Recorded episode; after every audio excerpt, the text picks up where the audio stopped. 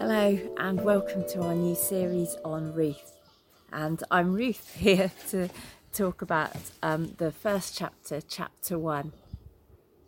Now, Ruth, I found a really interesting book, and maybe that's partly because it's my name. I've taken a great fascination in it.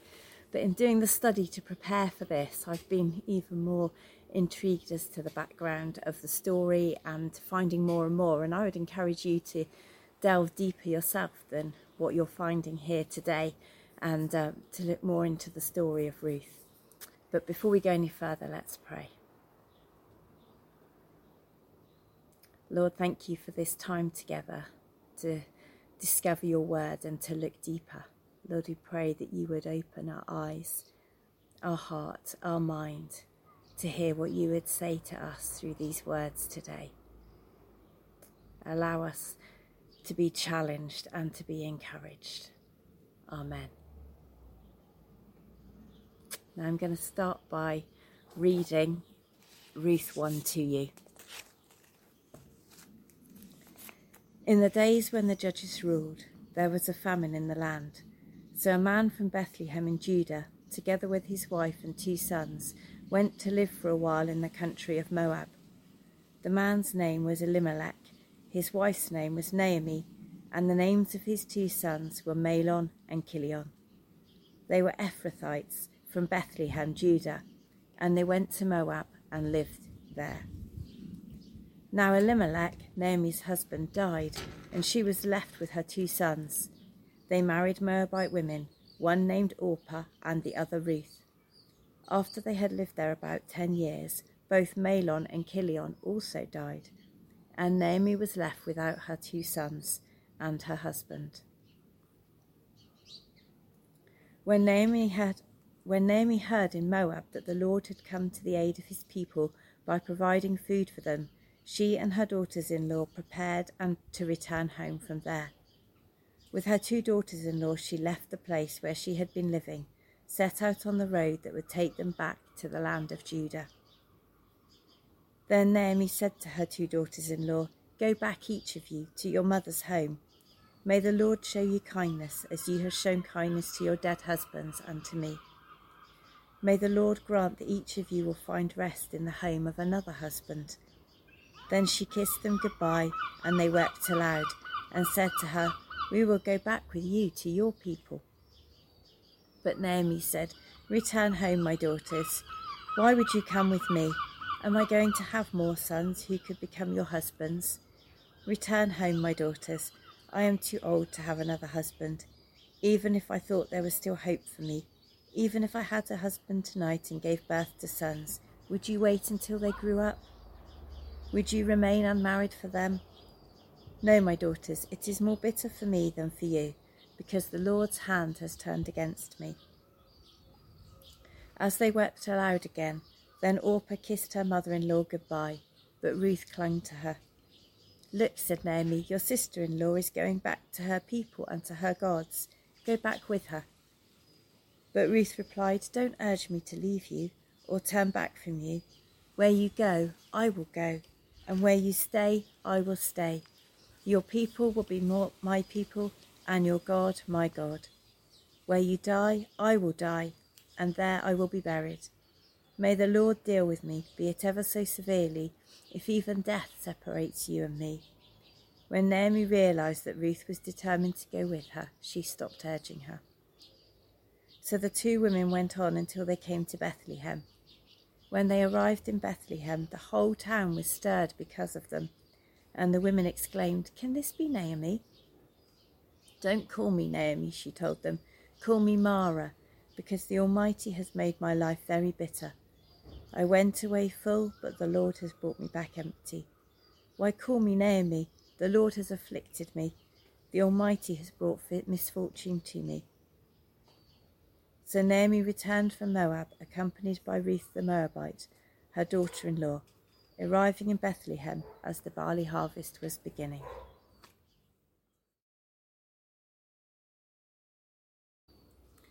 The book of Ruth is placed between um, the end of Judges and the beginning of 1 Samuel, and it is written in the time of the judges. And the start of that piece says, um, at the time when the judges ruled. and it's very much written um, of that time. That is when it occurred, but that is not when it was actually written. It would have been written much, much later.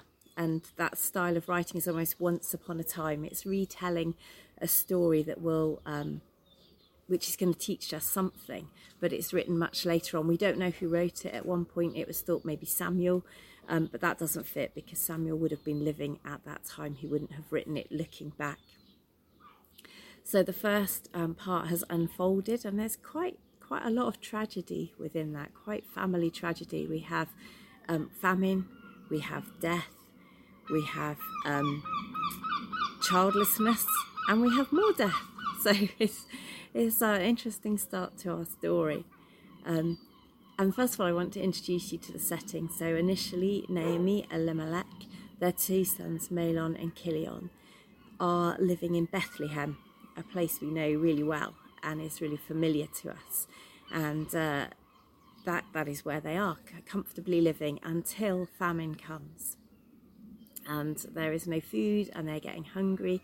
So Elimelech makes the decision to take them into uh, neighbouring territory, into Moab, because um, there it must be that there is not famine and there is food and they will be able to survive. Uh, the thing about Moab is um, that actually, although it might have been neighbouring territory, it wasn't friendly neighbouring ter- territory. And this is a little bit from Deuteronomy where um, it says, No Ammonite or Moab, Moabite or any of their descendants for ten generations may be admitted to the assembly of the Lord, because these nations did not welcome you with food and water when you came out of Egypt. So, although maybe um, close by, they weren't friendly, they weren't warm, they weren't welcoming in the time when the Israelites were um, going through the desert and they wouldn't give them food. And so, there's this kind of long standing um, unhappiness between the two.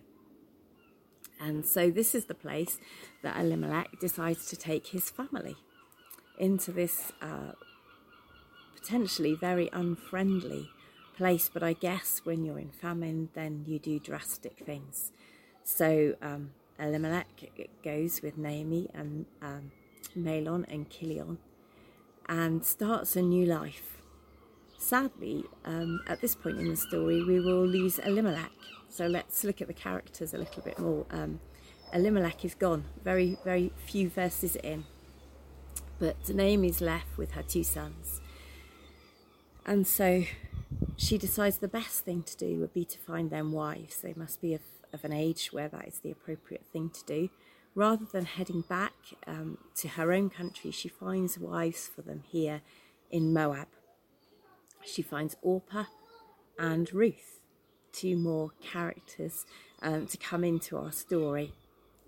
Um, sadly, after about 10 years, Chilion and Mahlon also die uh, taking us back to just three women in this story to Orpah, to Ruth, and to Naomi.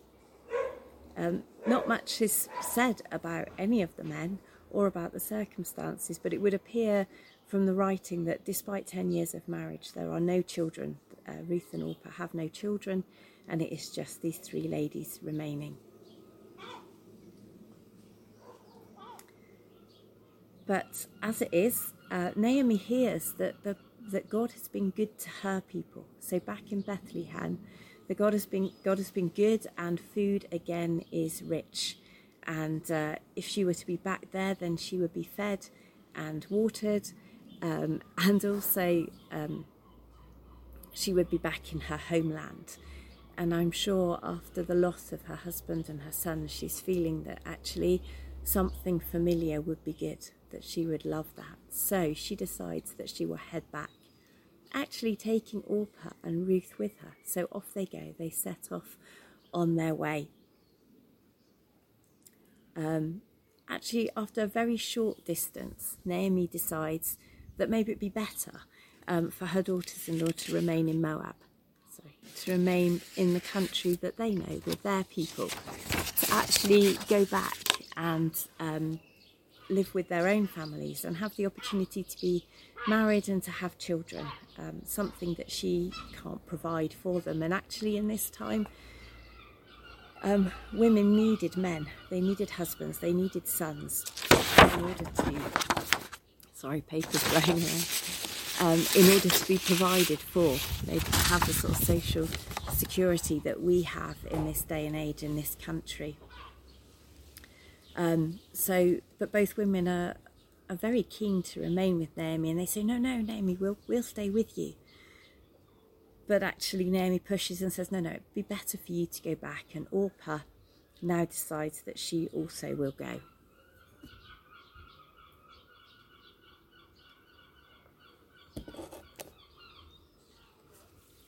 Um, so Naomi turns to Ruth. Now you go off too. No, Ruth is determined. I am going to remain with you. And there's these amazing words that we know so well that I shall read again. That Ruth's response is, "Don't ask me to leave you and turn back. Wherever you go, I will go. Wherever you live, I will live. Your people will be my people. Your God will be my God. Wherever you die, I will die, and there I will be buried. May the Lord punish me severely if I allow anything but death to separate us. Very powerful words, aren't they? But when you take into account that actually Ruth um, is not an Israelite, she's not from the same nation as Naomi, she's a Moabite woman. She's one of these unfriendly neighbours. And Moabite women, particularly, were very frowned upon. Um, it wouldn't have been a good thing that um, that Mahlon and Chilion married Moabite women. But what she says is really powerful that she wants to continue with Naomi, that she wants to be with her wherever she goes, but also that actually Naomi's God will be her God. And she actually wants, um, well, not wants, but she speaks that the Lord punish me if I allow anything to separate us other than death not not a response you would expect of a Moabitess woman. We don't know much about these ladies' relationship. We don't know what Ruth knew of Naomi's faith, but there is something that she has obviously seen and caught and captured that she is um, drawn to and doesn't want to let go. It doesn't seem to me like a quick response. Um, oh, Naomi's going, I'll say these words and I'll stay with her. But actually, this is a heartfelt response. This is something that's obviously been welling up in Ruth for some time. time. There's a close relationship, and um, she obviously is devoted to Naomi and to her God. Where Ruth is going to go, she won't be welcomed. She won't maybe be appreciated. And it seems that there is no reason for her to leave Moab. In fact, remaining in Moab, she may well have found a husband within her, um, within her own people, and therefore children. And it doesn't appear that there's any famine or war or anything in Moab that would um, make them think that it was time to go. It's just that Naomi feels that God is providing back in Bethlehem and she should return to her homeland so they return home. On returning to Bethlehem, the women are amazed. Is this is this Naomi? Is it is it her? We can't quite tell. And who's this woman that she has with her? And we're thinking, isn't it amazing? Ruth has travelled with Naomi. She's there with her as support and an aid. But actually, Naomi's words uh, to these women is, "Don't call me Naomi. Call me Mara." Because I went away full and I have come back empty. The Lord's hand has been against me, He's punished me. And those words, I've come back empty, almost no recognition of the fact that Ruth has come back with her. Um, she's very much feeling down on her luck, which maybe we can all understand. And yet, there's something about Naomi to me that makes me feel like she's actually a bit of a fighter she's managed to survive her husband and her sons. She's um, had the guts to then think, okay, on my own, I shall travel back to my own people. I should, I should, I should make this move. I should do this, and um, and she's done it, and she's arrived. And actually, there's quite a strength of character um, in her, and very much an acknowledgement of God. And sometimes that seems to actually be more of an acknowledgement of God and blame. Um, the God's God's had his hand against me, God's punished me, God's hurt me. But she still does recognise um, that God is there, that his presence is there, that she doesn't want to um, not acknowledge the fact that God is present in her life.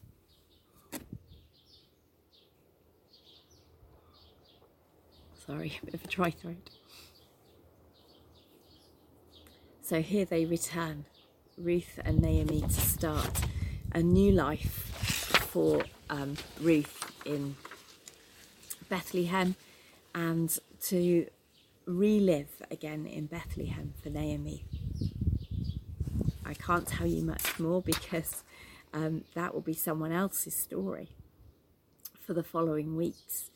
But I would just like us to note those characteristics that we saw in Ruth that faithfulness and that devotion to Naomi, to Naomi's God and to Naomi's people.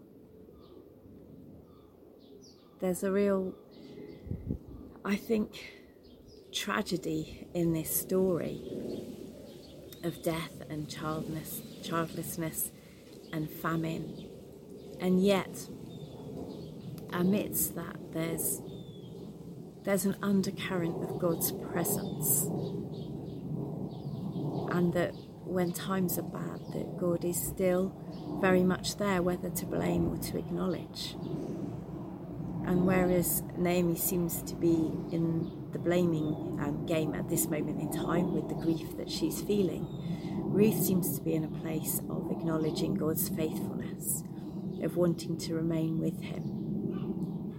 And I just want to encourage us that actually, whether days are good or bad, we're having bad weeks or bad months, that acknowledging God's faithfulness in the everyday is really important.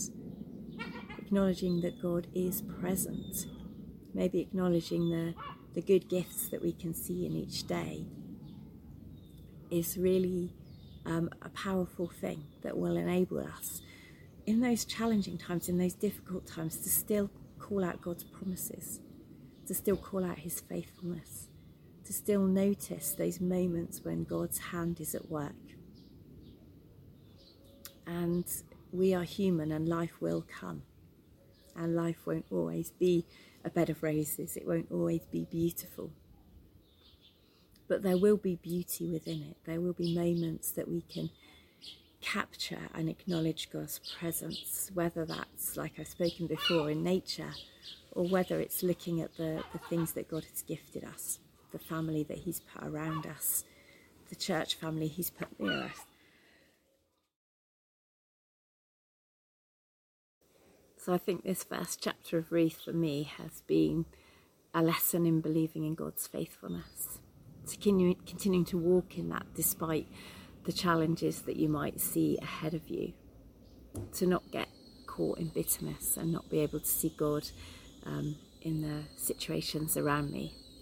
Um, to embrace the change as well. Ruth is about to see a massive change in her life, taken out of her culture and into a new place, and actually being able to commit to that fully, commit to, Na- to Naomi, to commit to God, and to start afresh.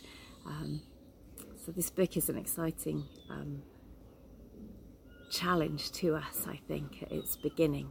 Um, be excited to see what comes in the weeks to come and the other challenges that come to us from it. Let's finish with a prayer.